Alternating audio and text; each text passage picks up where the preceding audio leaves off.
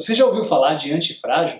Será que é possível construir uma empresa, uma organização, uma equipe que, diante das ameaças e das mudanças, se torne mais forte em vez de se tornar mais fraca? Continue assistindo o vídeo para saber mais.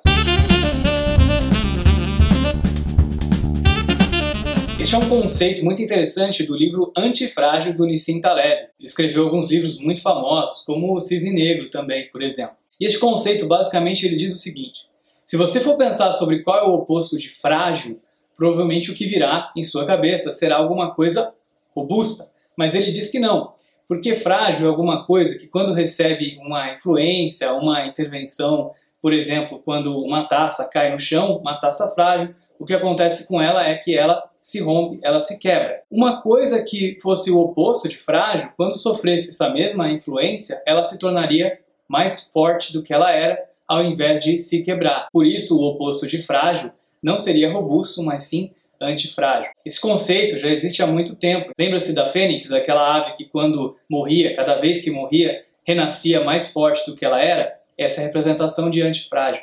E o mais interessante é que esse conceito ele está por todas as coisas na natureza.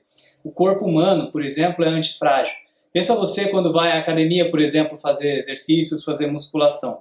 Quando você carrega um peso um pouco maior acima do que você está acostumado a carregar, o que acaba acontecendo é que você, de certa maneira, machuca os seus músculos. Mas o seu corpo certifica-se de que você se tornará mais forte para que da próxima vez você consiga carregar aquele peso. E cada vez que você repete esse processo, você se torna mais forte. É claro que até um ponto. Se você carregar peso demais, muito acima daquilo que você consegue, você pode acabar se machucando demais e aí não vai ficar mais forte. Acontecia no passado, na antiga Grécia, em que as pessoas, para se proteger de ataques de envenenamento, elas tomavam pequenas quantidades de veneno, ficando cada vez mais imunes a esse veneno, até que, caso sofressem uma tentativa de envenenamento, não teriam nenhum problema. É o que acaba acontecendo também com as vacinas que a gente conhece hoje em dia. A grande pergunta agora é: como é que você faz que a sua empresa se torne uma empresa antifrágil, que fique cada vez mais forte à medida que sofre essas ameaças, que sofre essas influências, que passa pelas mudanças que o mercado a faz passar? Deixe o seu comentário e não se esqueça de se inscrever no canal.